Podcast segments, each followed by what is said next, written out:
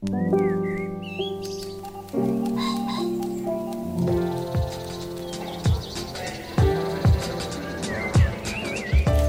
Stephen Metcalf, and this is the Slate Culture Gabfest Folklorn edition.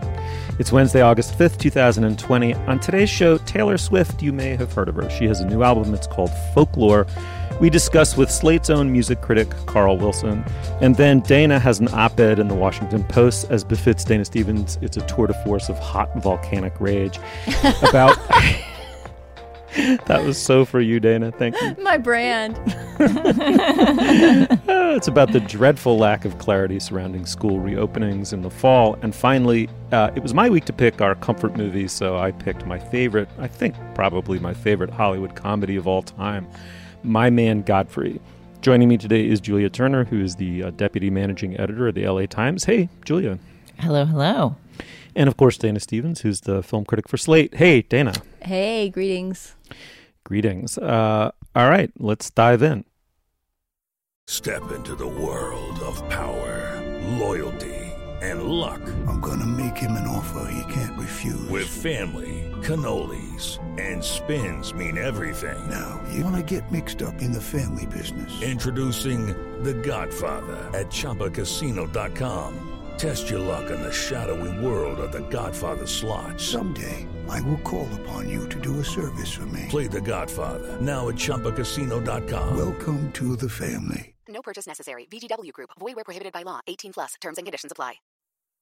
Taylor Swift's eighth studio album is here. Folklore is a surprise both in timing and substance, I think. No one knew it was coming, and even if they did, I don't think anyone quite expected this, an album, 11 of whose 16 tracks were co written with Aaron Dessner, he of the band The National.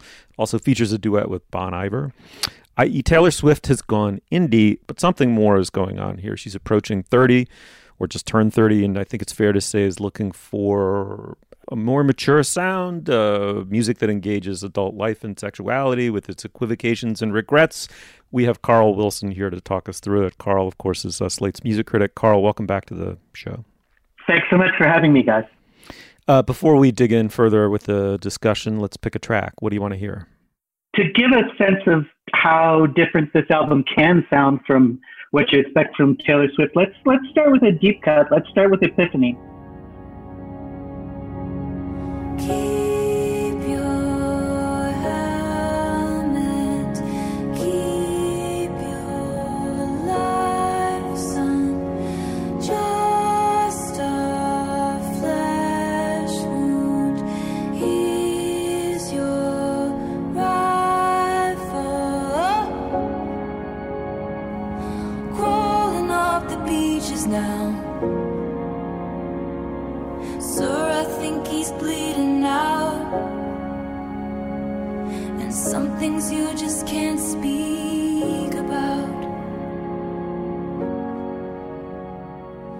All right, Carl. Well, uh, we're in the middle of a pandemic. Uh, everyone, even Taylor Swift, has to be a bedroom pop star. So why not make a bedroom pop album? Here it is. So talk to me about it. Yeah, that's exactly right. I mean, this album was announced um, the morning before it was released at midnight the same day, um, which is a real radical break with the kind of, you know, military stage style album rollouts that we've been used to from Taylor Swift. Always has done this in a much more conventional music industry way. And so the surprise album was an innovation on her part. And then what, according to her own account and the account of uh, Aaron Dessner, her main collaborator, um, she started this record in, in March and April, just trading tracks back and forth with him and, and writing in quarantine and, and made the whole album over the past few months, which again is a kind of radical turnaround. And this album follows from Lover, which came out last August. Um, again, like a really unusual um, thing for her to put out a new album less than a year after the previous one. And there is this whole kind of slightly quarantine homemade sound of it, although of course it's all made by real pros and, and is very polished at the same time. Um, but and with that comes this kind of autumnal interior sound to most of the album. I mean, not all of it as somber as Epiphany, which we just heard, but still, um, none of it really designed for belting out in stadiums. but we're we're kind of missing the elephant in the room, which is that you know this album made with Dessner from the National made you know dipping into the world of indie rock and even into sort of classical new music crossover um, with some of the personnel on it. This is the album designed to snare Stephen Metcalf.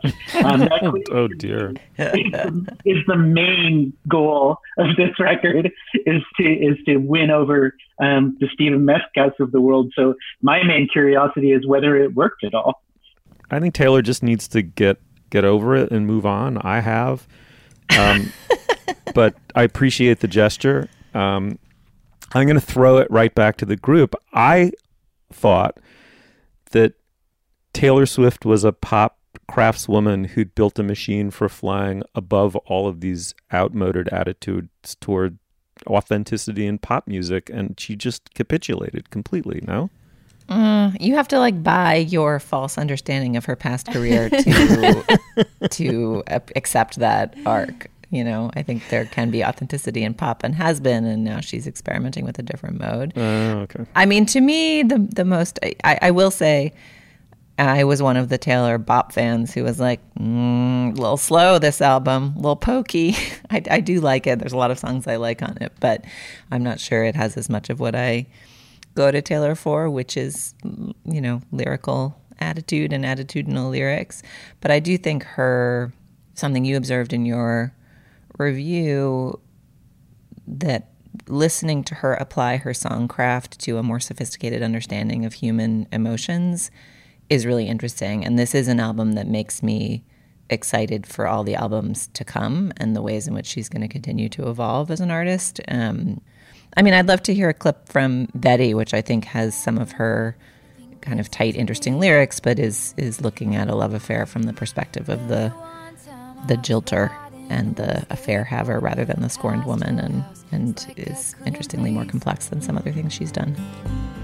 You heard the rumors from Inez. You can't believe a word she says most times, but this time it was true.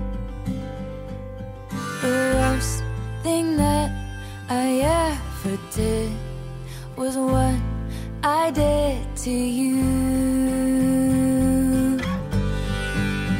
But if I just showed up at your party, would you have me? Would you want me? Would you tell me to go fuck myself or lead me to the garden? In the garden, would you trust me if I told you it was just a summer thing? I'm only 17, I don't know anything,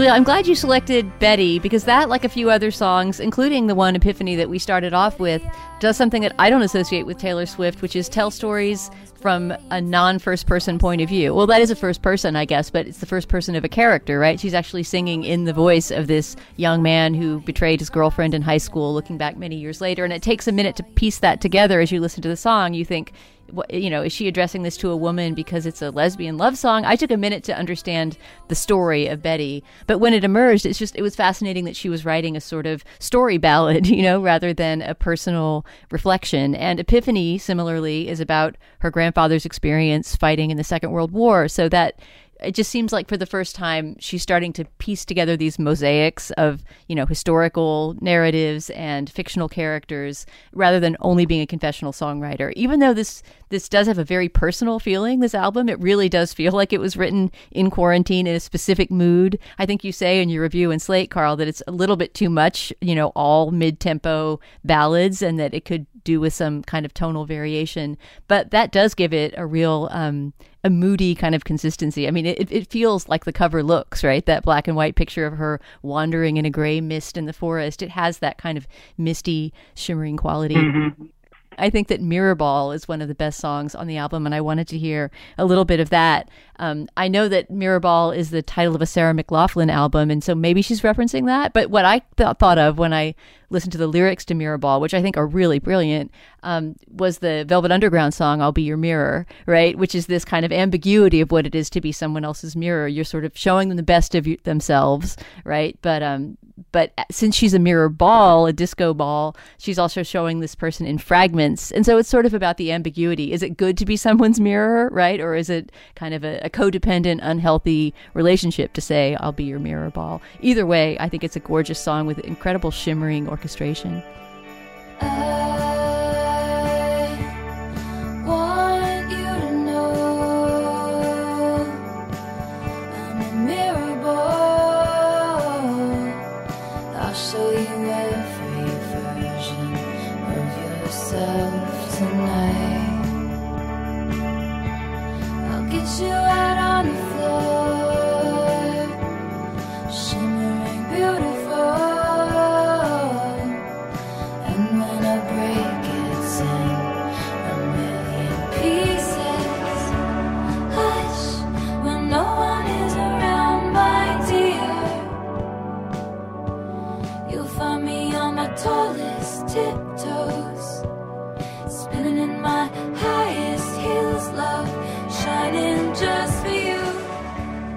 That song is such a naked play for my affections. how, how so? I it just has all of the kind of signposts of like indie rock Steve, chopping scallions, putting on a little girl in red, little Phoebe Bridgers. it's it's like it's in the ball. She got in the ballpark. I gotta say. Yeah, I mean, I know, I'm always hesitant to throw around music critic terms because I always get them wrong, like genre classifications. But there's something kind of shoegazy about that sound, right? That seems to to throw back to I don't know, like Mazzy Star type of vocals, which is not usually what you associate with Taylor at all. Um, Yeah, definitely, definitely Mazzy Star. And then I was just thinking with Stephen in mind, I was like the Sundays, I think, A very little bit. strongly in that track. Like it's like it's that kind of like mid '90s twee indie sound um, really comes through there in other places. And it's interesting. Like there's a '90s feel overall. You know, we mentioned Sarah McLachlan, and there's kind of a Lilith Fair feel to this whole album. You know, and it, it it's definitely drawing on that kind of bucket of sounds, um, Mhm. which seems almost like it's what emerges when you put the National and Taylor Swift together. Like in some ways, it seemed like it emerged naturally from that combination. Carl, I have a I have a question for you. I do kind of like this album. I can't say I love it, but I you know I, I like Mirror Ball. I like that song. I like August. I like Hoax. I think Hoax is a great track. It's fine. I live in a house in which you know Phoebe Bridgers is worshipped like a freaking religion. You know, um, it's my my 14 year old daughter, my 17 year old daughter, me, all of us. We just think what she's doing is kind of extraordinary.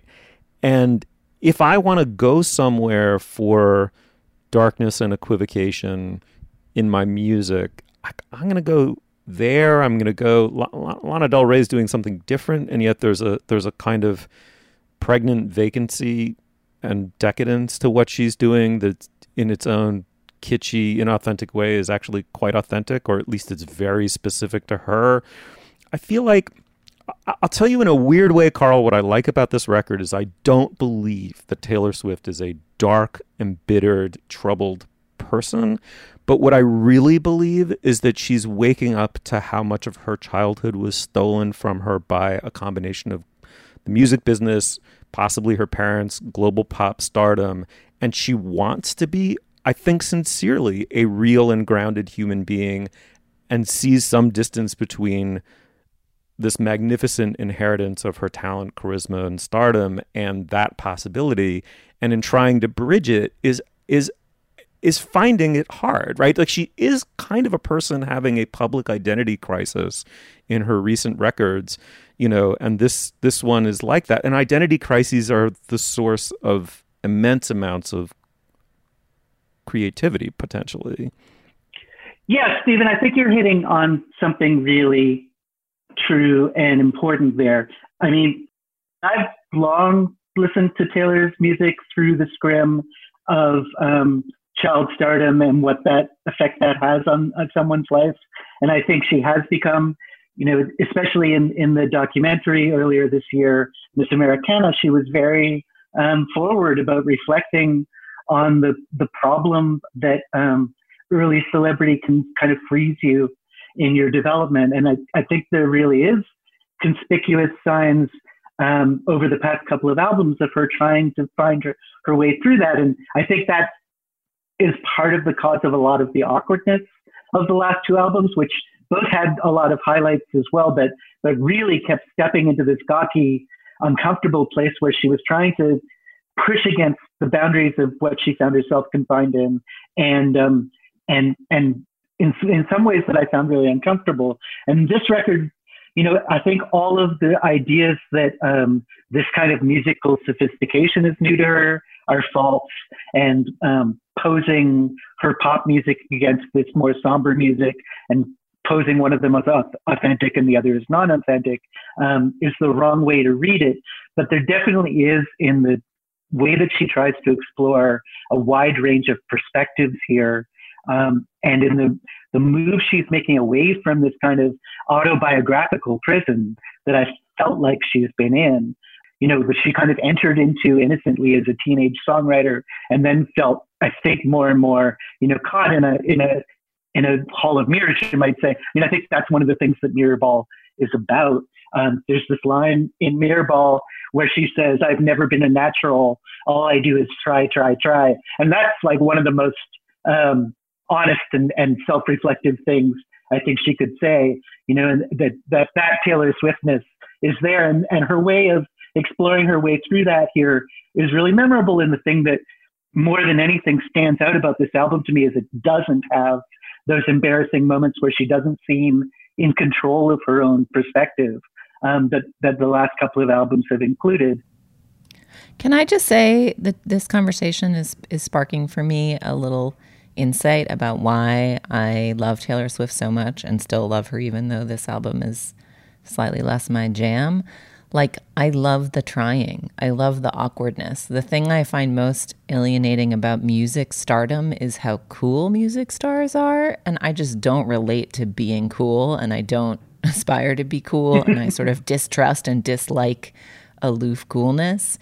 And there's something fundamentally mundane about Taylor and her striving and her mistakes and her I know I know it aggravates people. I can see it and I know that she's she's gone through you know postures of white female victimhood that are not good and I you know she's certainly not an unproblematic figure in all kinds of ways but just the the earnest striviness of it I love. like I just love that she's not Lana Del Rey and she's not Rihanna. I love Rihanna too, but Rihanna would just could slay us all with her coolness with a batted eyelash, and Taylor's just so dorky. And I think that's fundamental to my what I love about her music.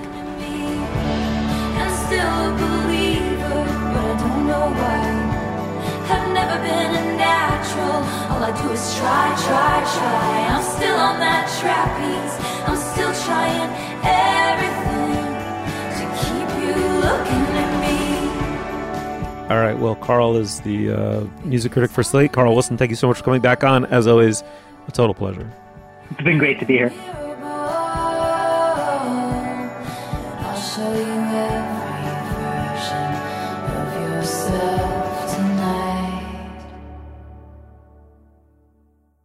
Apple Card is the perfect cashback rewards credit card.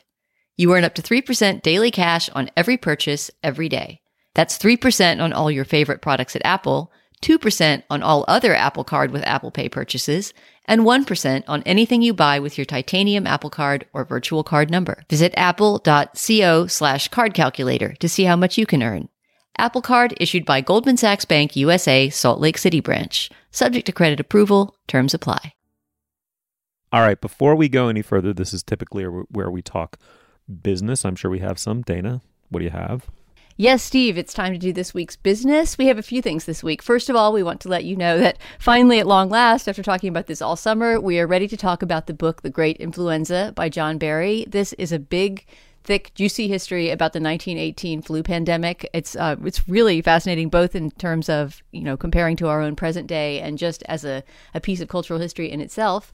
And we are finally coming to the end of reading it. So we wanted to remind you all that if you want to finish reading it and be familiar with it by the time of our discussion, we will be talking about it on our next show after this one, which is coming on August 19th. So you've got two more weeks to read and or listen to on audiobook The Great Influenza by John Barry. We think that's going to be a really good conversation.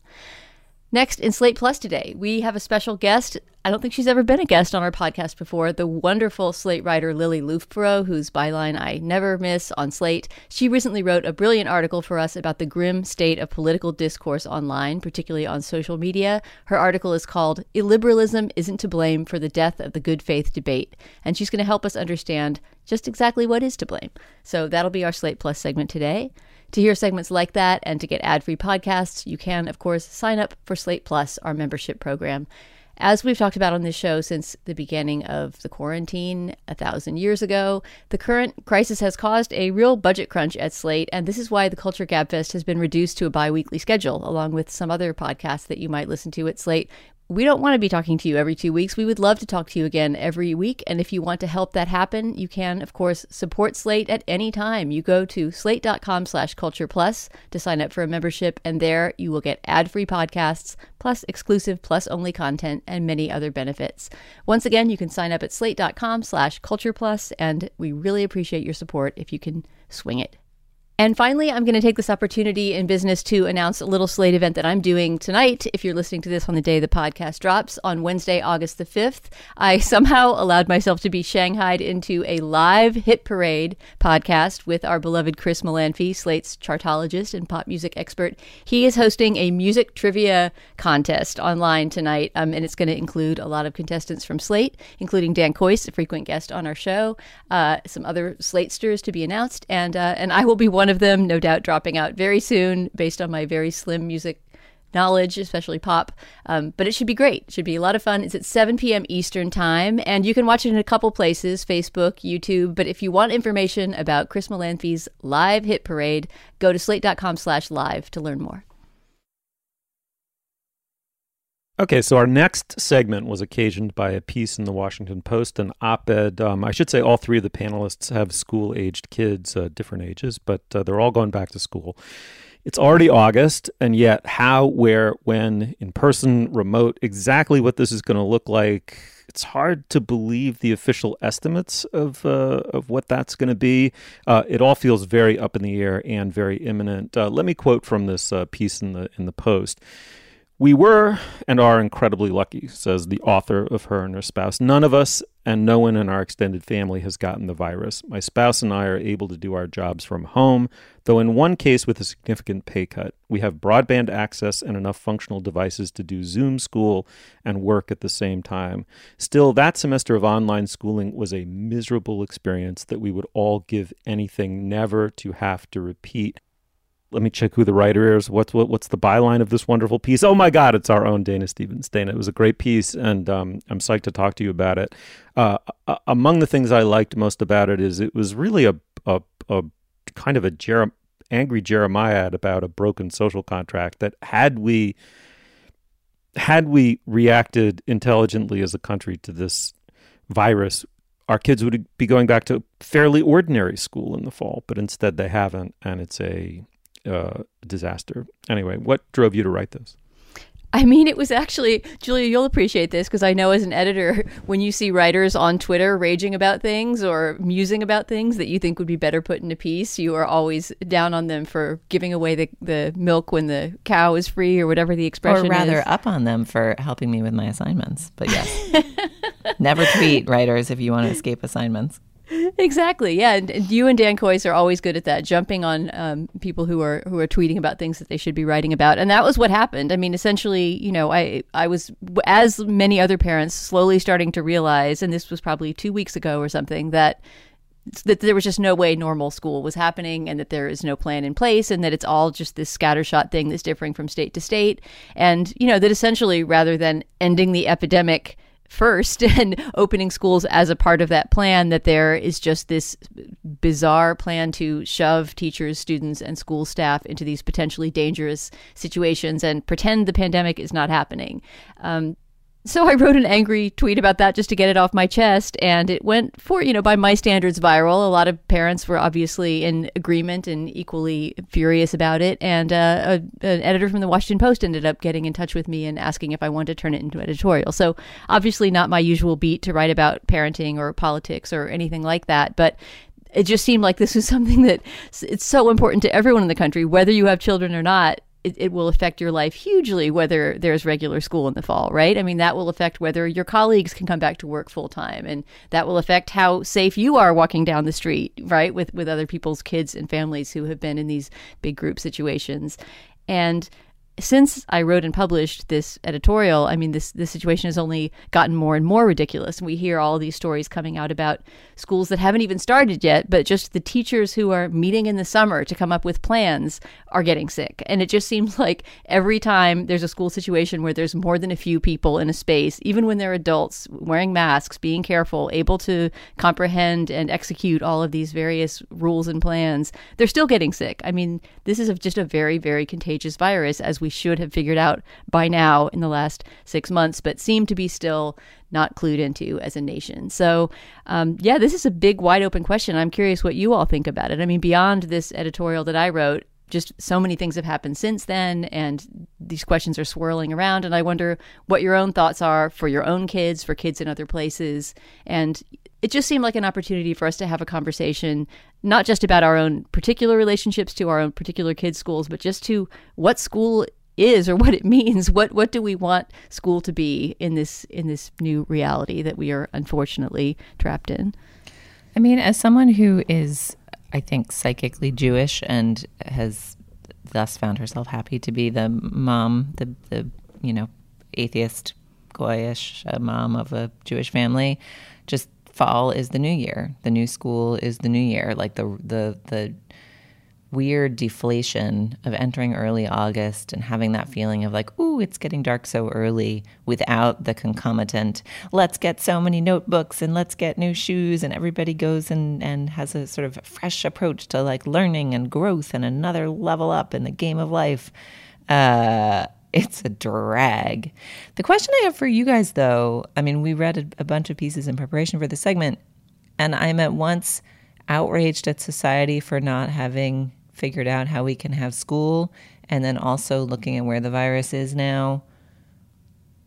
Feel like maybe some of that outrage is misplaced because even though our school system is fundamentally inequitable and underfunded and overlooked, and the concerns and desperation of working parents have not been a sufficient priority in the pandemic, as have many other things not been a sufficient priority. Is there anything that could have been done? Like, it just seems like we're fucked. And we might have been fucked even if, you know, we had perfectly equitable schools and Yeah. lots of time and resources. Like, that's the thing I'm trying to debate is there's so much frustration, Well- but I can't tell if the heat on this has to do with how botched it is or just how botched the world is. Well, I mean, But, there, I mean- there are things there are things that could have been done to get back to the previous level of horrific inequity that we were at, right? I mean, Right, we, we could have done something to get school back to how it was in March. Not to say that that was a fair or ideal way to have your government school system run, Right. but. It just seems to me that even But still, there's a I there's mean- a clear yeah. We could have had a lockdown. We could still have a lockdown. I mean, I feel like do, if you if you if you read epidemiologists writing about what's going on right now, they all say the exact same thing, which is just lock up the entire country down for four to six weeks. Yeah, exactly. Give us all money to survive. That's the key, right? I mean, the real problem is that nobody is getting any funding, and that you know these this ridiculous twelve hundred dollar check that we all got supposedly. I never received it for my part months ago is supposed to somehow tide us over through this indefinite lockdown. All you would have to do is, and I, I believe Jordan Weissmann wrote something like this on Slate way back at the beginning of the pandemic in March, is float all businesses and all people for such time as it takes to get the transmission rate down low as it is in South Korea, Right. Germany, all these places that are reopening. And then you can reopen schools, yes, with Yeah. you know social distancing and with all kinds of measures, but you can open schools no problem. Yeah. No, Sorry, and- I'm and- not just and- just to just quickly to clarify. I'm not saying that I don't believe that a lockdown would be valuable and drastically reduce the virus. I just am observing that around the world, even in countries that have done that well, then everyone's like, "Woo, we're done. Let's go back to life." And in in some of those places, we're starting to see the virus emerge again, which is giving me this defeatist air. Right, but this, but the same mechanisms mechanisms of containment that kept, you know, their numbers like infinitesimally small pr- compared to ours can be reintroduced. I mean, they can do what's called the hammer and the dance, you know, um, in ways that we absolutely can't because we never contained it in the first place. I mean, any guesses what the total number of deaths in, say, Greece is? You know, whose public finances are a mess, and that, and I, I actually don't believe these things, but they're con- routinely they're lectured at for being the sick or poor man of Europe. Any guesses how many people have died in Greece? It's I don't know, 200 un- under 100, something depressing. it's 200, 200 people. I mean, it, it's it's it's just you know.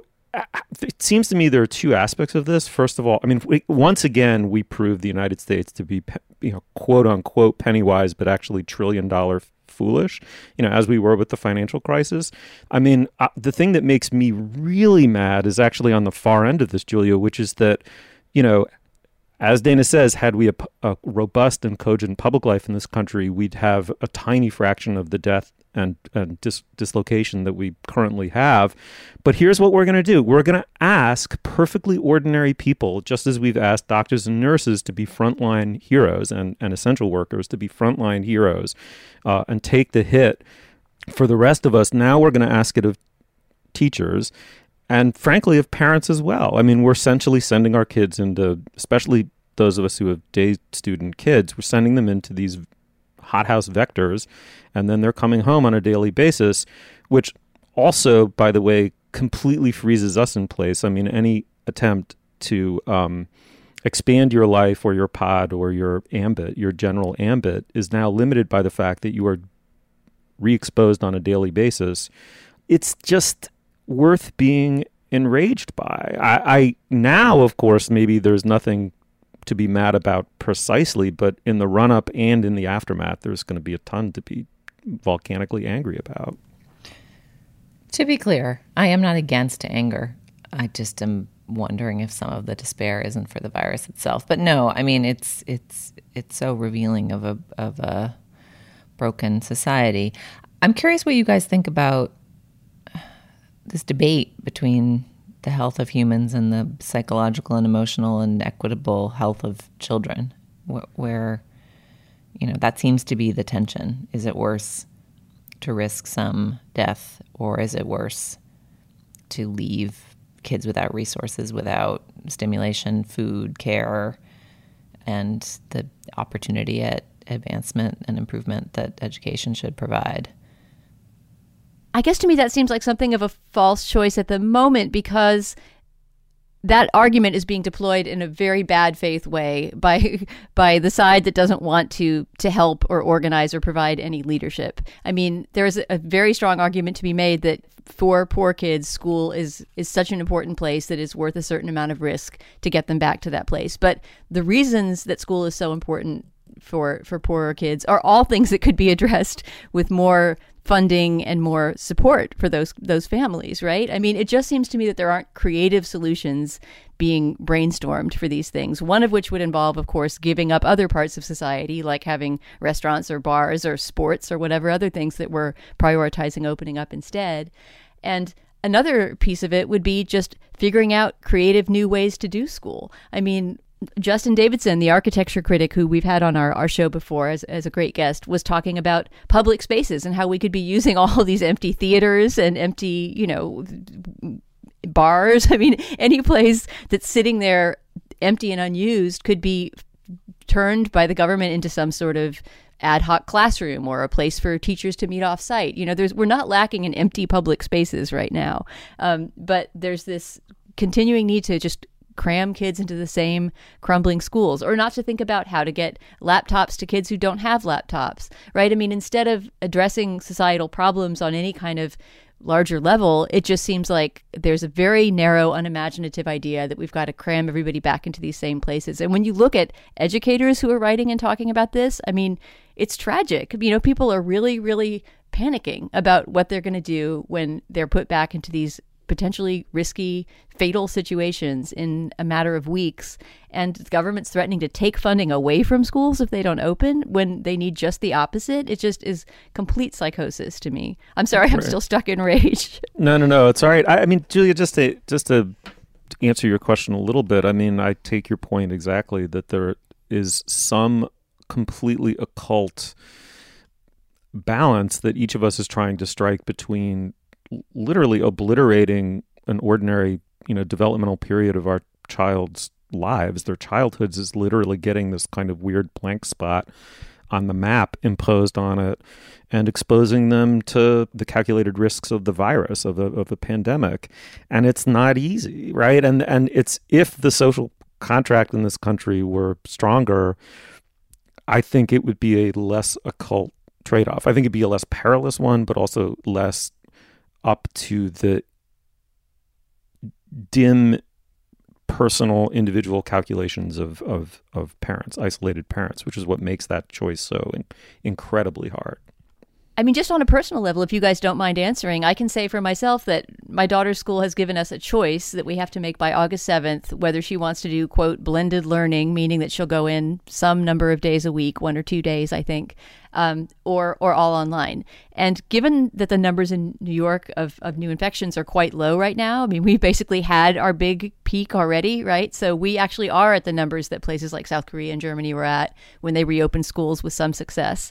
So my inclination right now is to choose the blended, knowing full well that as soon as somebody gets sick in New York City, it's all going to fall apart, and uh, and as as it should, and everybody will get sent home. So maybe she'll get to set foot in her, you know, school of her dreams that she's never been to before, starting high school, at least one or two times before you know we're all locked down again. That's that's where I'm at right now. But what about you guys? We are getting near daily uh, updates from the school wavering back and forth.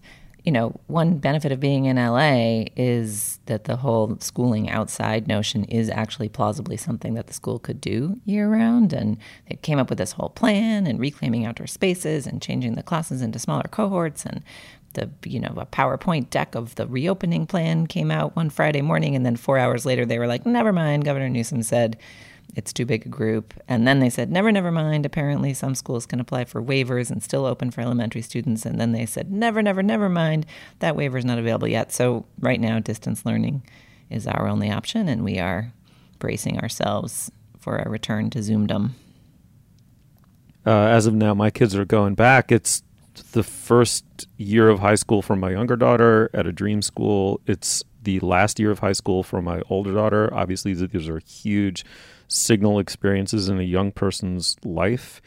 They threaten to be wiped out. You know, hopefully they can go forward with some degree of normalcy. I, I do think it's got to be a hair trigger though to pull them uh, on the part of you know the state really and i given cuomo's leadership that's probably probably the case so uh, my strong suspicion is they go back there's an outbreak somewhere in the state and there's retrenchment and they're home again it's it's all i got all right dan a great piece it's called held back an op-ed in the washington post uh, july 24 2020 as parents realize how badly the us botched the next school year we're furious all right moving on Judy was boring. Hello. Then Judy discovered ChumbaCasino.com. It's my little escape. Now Judy's the life of the party. Oh, baby, Mama's bringing home the bacon. Whoa, take it easy, Judy.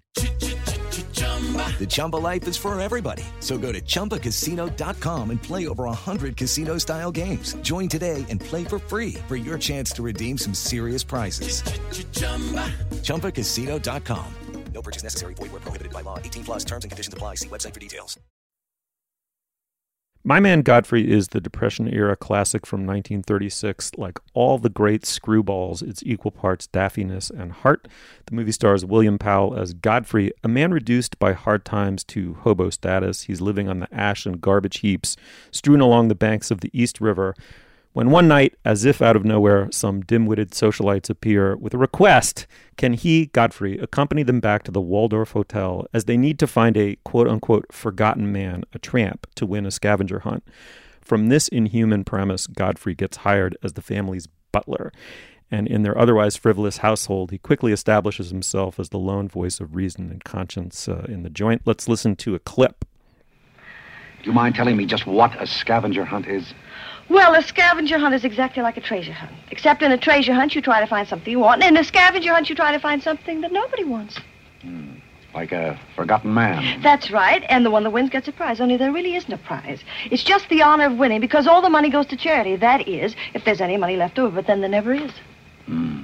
Well, that clears the whole matter up beautifully. You know, I've decided I don't want to play any more games with human beings as objects. It's kind of sordid when you think of it. I mean, when you think it over. Yeah. Well, I don't know. I haven't thought it over. Yeah, I don't like to change the subject, but you tell me why you live in a place like this when there's so many other nice places. You really want to know? Oh, I'm very curious. Hmm. It was because my real estate agent felt that the altitude would be very good for my asthma. Oh, my uncle has asthma. No. Hmm. Well, now there's a coincidence. Well, I suppose I should be going now, shouldn't I? It's a good idea. I to see who won the game. I suppose it was Cornelia again. She probably got another forgotten man by now. You mean if you took me along with you that you'd win the game? Is that the idea? Well, I might if I got there first, but after seeing what you did to Cornelia, I'm not saying anything. But you'd win if you got back first with me. It'd be awfully nice of you, but I don't like to ask. Let's beat Cornelia. Mm, all right, Daniel, let me start with you. This movie has uh, quite the pedigree, in addition to Powell, who I think is probably best known for playing Nick of Nick and Nora in the Thin Man movie series, the incomparable Lombard, maybe the great screwball comedian. Uh, it was directed by Gregory La Cava, who made Stage Door the following year, written by Morrie Ryskind. He wrote Night at the Opera, one of the great Marx Brothers movies. He wrote other things for the Marx Brothers. There's kind of a madcap energy to a lot of this movie. Curious whether you knew this film, and if you did, whether it was in your pantheon like it is in mine. Uh, I did know it. I had not seen it in so long that I, I didn't even remember how it turned out. I mean, it felt like a completely fresh viewing experience for me because I think I had seen it in, in college, maybe at a screwball retrospective or something like that. So thank you for bringing it back into my life. It's such a, a perfect little charming gem. Um, I don't know if it would make it into my absolute, absolute top pantheon. There may be some other screwballs that I hold even more dear to my heart, but it, it has that Lombard Powell connection that is just is what makes it so incredibly special. You hear it even just in that brief little sparkling clip that we listened to, the the chemistry between the two of them. And I absolutely love the backstory too, that they are ex spouses when this movie is made, which I had never known. They were married until three years before this movie was made, I think, and then split amicably. Then, when William Powell got this part, he was the one who said, "You've got to cast my ex-wife Carole Lombard as the uh, the socialite who's in love with me." And so, just knowing that backstory, you know, makes their their chemistry all the all the more charming. Yeah, Julia, it was it was apparently it was a challenge for Lombard to play this part because she was a incredibly precise actress, a very smart woman, and this person's a remarkable ditz with a, as we heard in the clip, an extremely disconnected, non-linear thought process, and she had to work to do it. I she kind of, I think she nailed it. What do you, what do you make of this movie? First of all, I am so glad to have watched this movie. The laugh per line ratio is like certainly above one to one. Like the density of the jokes here. I think sometimes when you watch older films, you feel like the pace of American entertainment has been accelerating from slow to fast in an unbroken line since the beginning of mass media. And you watch something like this and you're like, nope, it's cyclical. Like the rhythm here is so fast and so mm-hmm. snappy. And obviously that's what Screwball is known for. But, you know, it just makes you think about something very joke dense like 30 Rock and realize, like, oh, right, this is all a throwback to the craft that they were making here. Godfrey's going to be our butler. He's going to be whose butler? He's going to work for us. Oh, that's ridiculous. You don't know anything about him. He hasn't any recommendations. Well, the He last one had recommendations and stole all the silver. Oh, well, that was merely a coincidence. People who take in stray cats say they make the best pets, madam. I don't see what cats have got to do with butlers. So just for sheer yucks per minute uh, and the quality of those yucks, highly, highly recommend. Uh, for the clothes, good God, extremely gorgeous fashion designed to look ravishing in black and white. Good God. And then there's one thing about this film that felt I would keep it out of my all-time pantheon, but maybe there's a different way of looking at it that would pop it back in, which is it doesn't feel like it has the basic block and tackle of the romantic comedy quite because there are mm. a bunch of moments where the film seems to signal strongly that Daffy, slightly annoying Irene, the Carole Lombard character, who's a delight. I mean, just the line reading on My Uncle Has Asthma is you could laugh for days about that. Um, but she's a, she's she's she's not a charming ditz with a heart of gold and actually a steel trap in there. She's just like a lunatic also. And so it's a little hard to actually root for the romance. And then there's a number of moments where the Godfrey character and the bitchy sister Cornelia sort of glower at each other and it, the structure of the film feels like it's setting you up for that romance and then it just never happens. Hmm. And and there's a part of me that's like this is so weird. It's like a perfect film except for the stru- like this the way it's signaling its Yeah. pitches is off. And then you think oh but they were inventing it. Like they were inventing what the romantic comedy on film was. And so it's not all obvious how you'd block it out. Like it it i, I don't know. I, it's it's I, I wonder if i'm alone in that but i found the cornelia performance kind of fascinating and the film the ending surprising because the film seemed to have been signaling something else for much of its duration Yeah, I mean, I don't want to give away the ending, but when I said, Steve, that I hadn't seen this since college and it had things that surprised me, that included the ending. And I was not at all sure. I didn't actually ever think that he would get together with the bitchy sister. That seemed like she was always meant to be sort of the foil um, to, to the Carole Lombard character. But the Carole Lombard character, while completely delightful, is so immature and so Yeah. kind of not not ready for prime time in terms of having like a real relationship. Whereas William Powell's character, of course, in real life, they had been married and he's 16 years older than her, right? And a much more experienced um, actor and, you know, experienced human being. And that comes across in his character, who's this incredibly urbane butler. He's just such a tip of the iceberg character, right? Where you Mhm. never really learn that much about his past or his motivations, but you see, you know, his, his erudition, his culture, his kind of hard won wisdom, you know, all of that stuff is just right on the surface of his character. So even though you root for them in the sense that, you know, they're absolutely charming and adorable together, you also really feel like, you know, this this Irene, the uh, the Carole Lombard character, really needs some seasoning in the real world. Are, are you the new butler? Don't you remember last night? Well, well, what happened to Godfrey? I'm Godfrey. Oh, you look so different. What happened to those nice whiskers? Oh, Turn around, let me look at you. You're the cutest thing I've ever seen.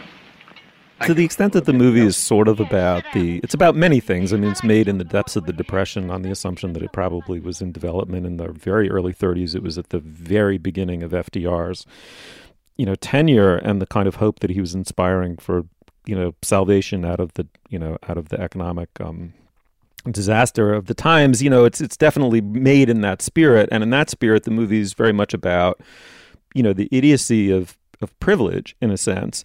And i think it, having now seen it three or four times, five times maybe in my life, and just adoring it as a perfect movie, I I I, I see what you're saying, um, Julia and Dana, but he, I think he sees a ray of kindness in her that even she can't quite see through all of the n- nuttiness that's been instilled by privilege into her, and um, and also oddly the arc of the movie is almost her getting him to melt away a little bit from his high-mindedness and nobility.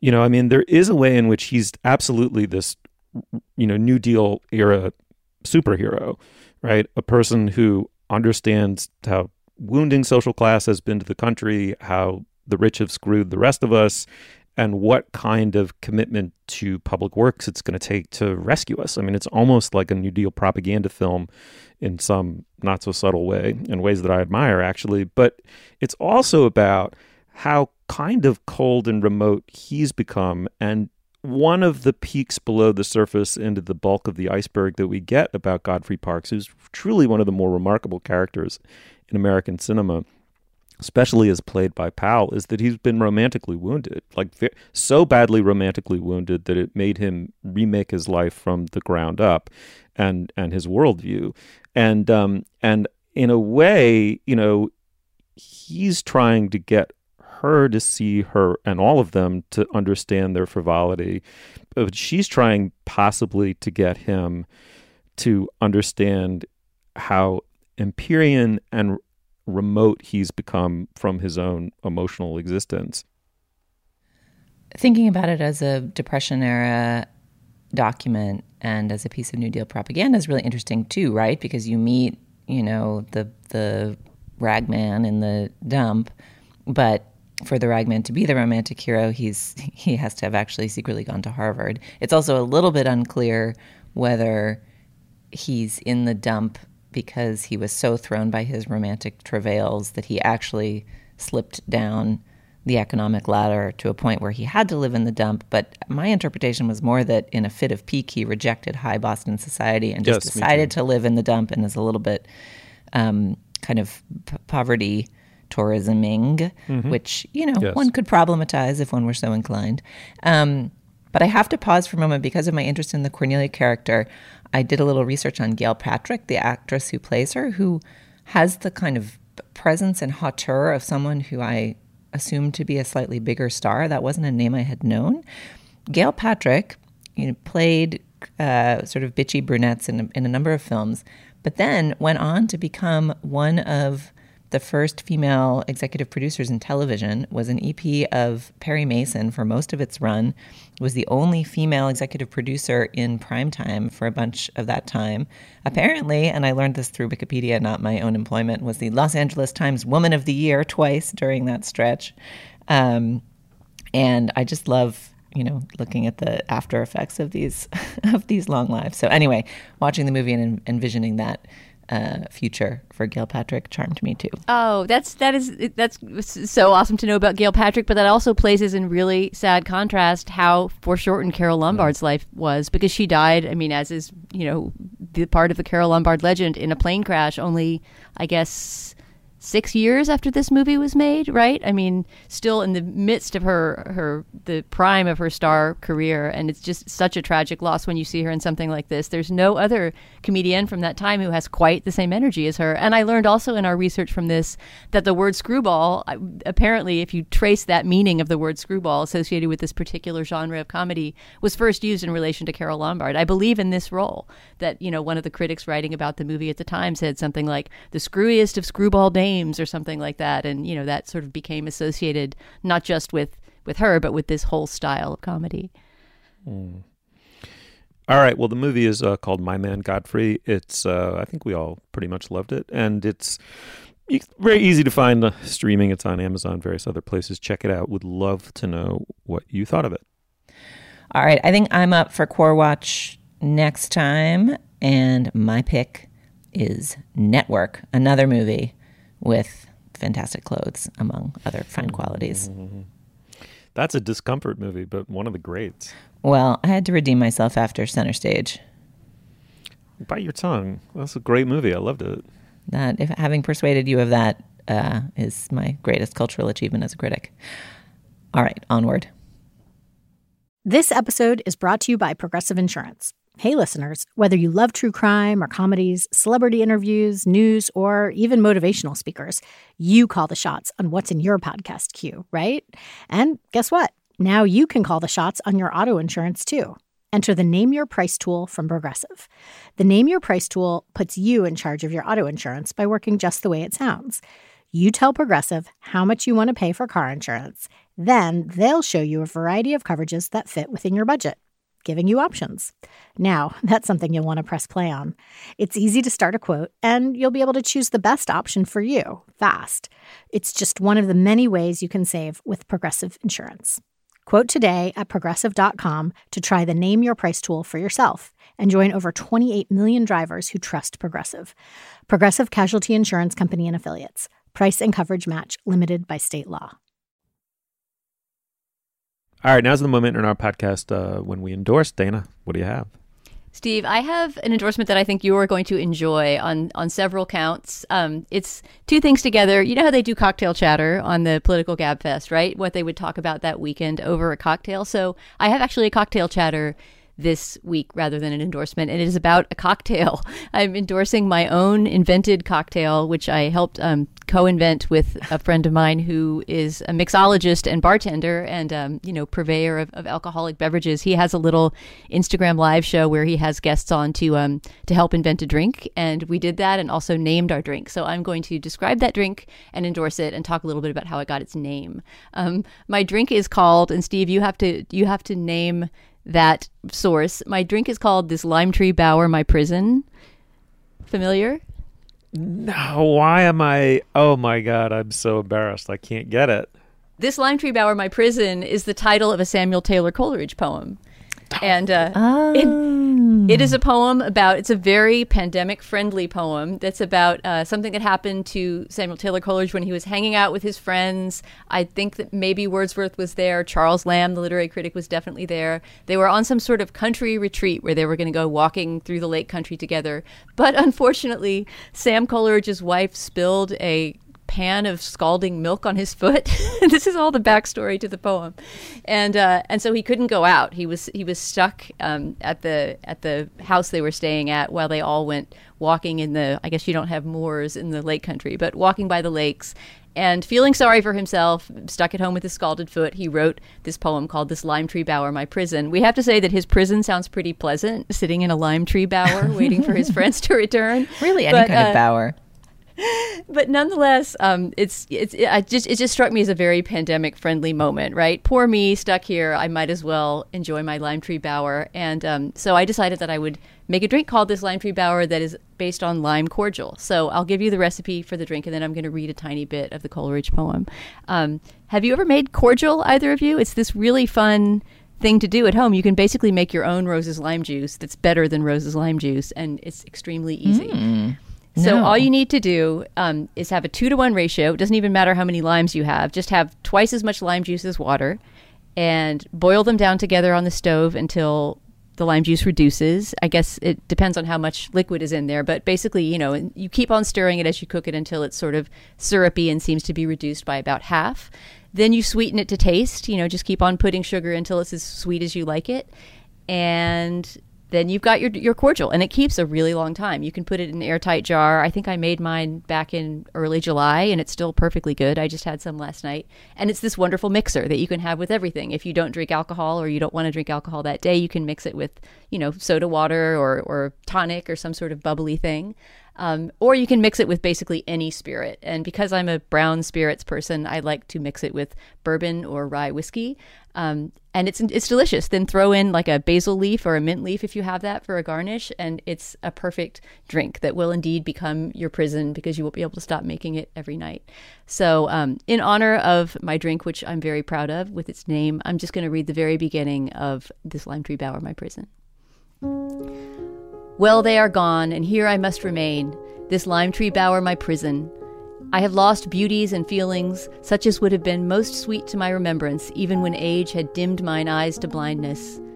They, meanwhile, friends whom I never more may meet again, on springy heath, atop the hilltop edge, wander in gladness, and wind down perchance to that still roaring dell of which I told, and only speckled by the midday sun it goes on and on in that uh, poetic mode. But I, I love that he's he's just so tragic about being stuck at home in his lime tree bower with his scalded foot. So uh, when you're sitting in your lime tree bower, It's like elevated moping. yeah, exactly. He's just feeling so gloriously sorry for himself. So I, I really recommend the poem and the drink together uh, in your own lime tree bower this weekend. And I should also just mention before I wrap up the endorsement that my friend who is a bartender who has this really fun Instagram live show is named Michael Ciccone. And if you want to follow him on Instagram, he's at The Mobile Mixologist. You need the the because Mobile Mixologist is some other thing that's not as wonderful.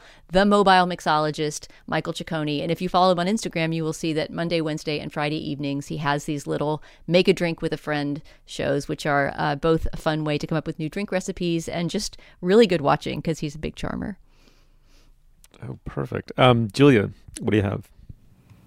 I want to make a recommendation, which may be a repeat recommendation, but um, it is the. There were a lot of late '90s albums and references called to mind in the reviews of the Taylor Swift album. There were the Cardigans. There was Sarah McLachlan. The album that I thought of with a number of these songs is Strand by the Spinanes, which is probably one of my top 10 all time.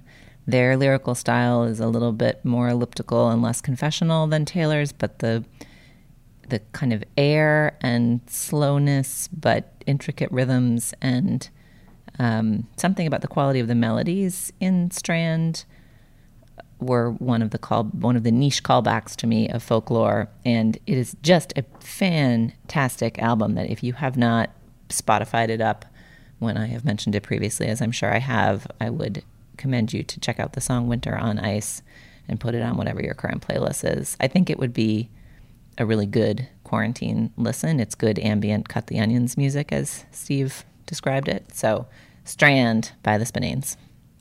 Uh, love the Spinanes. That was heavy, heavy rotation grad school listening. Um, uh, all right. Well, I'm going to endorse an essay in the Point magazine online called "Publish and Perish" by a philosopher at, I believe, Northwestern University. I'll check that. Agnes Callard, C A L L A R D.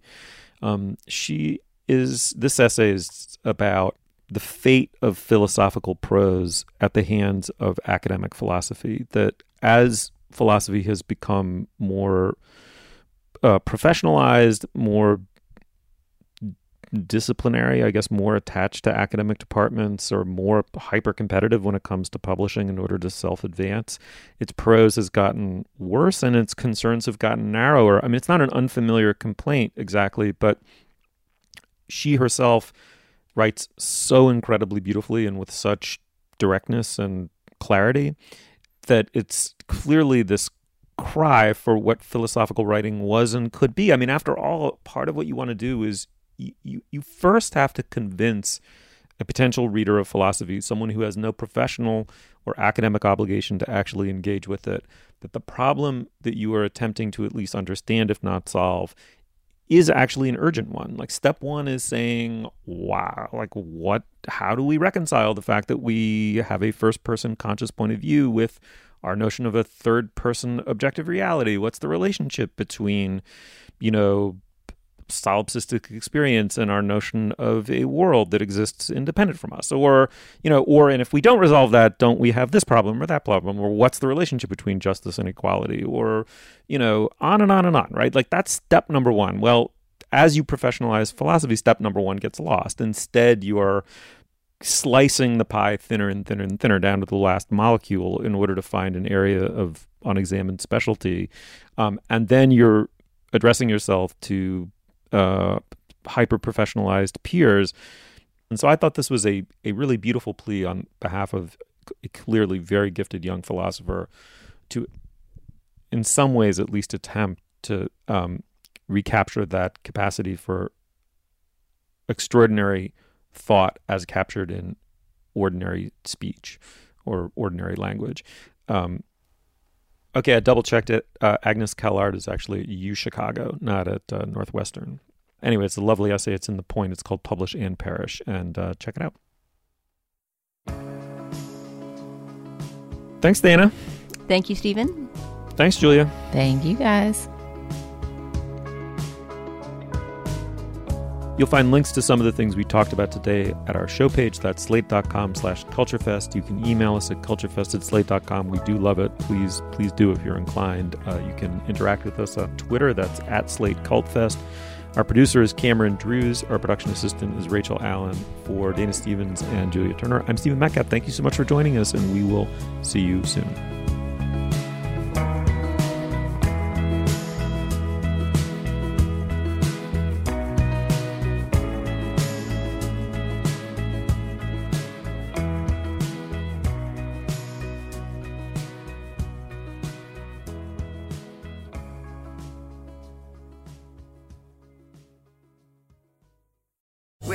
Land slots, you can get lucky just about anywhere. This is your captain speaking. Uh, we've got clear runway and the weather's fine, but we're just going to circle up here a while and uh, get lucky. No, no, nothing like that. It's just these cash prizes add up quick. So I suggest you sit back, keep your tray table upright, and start getting lucky.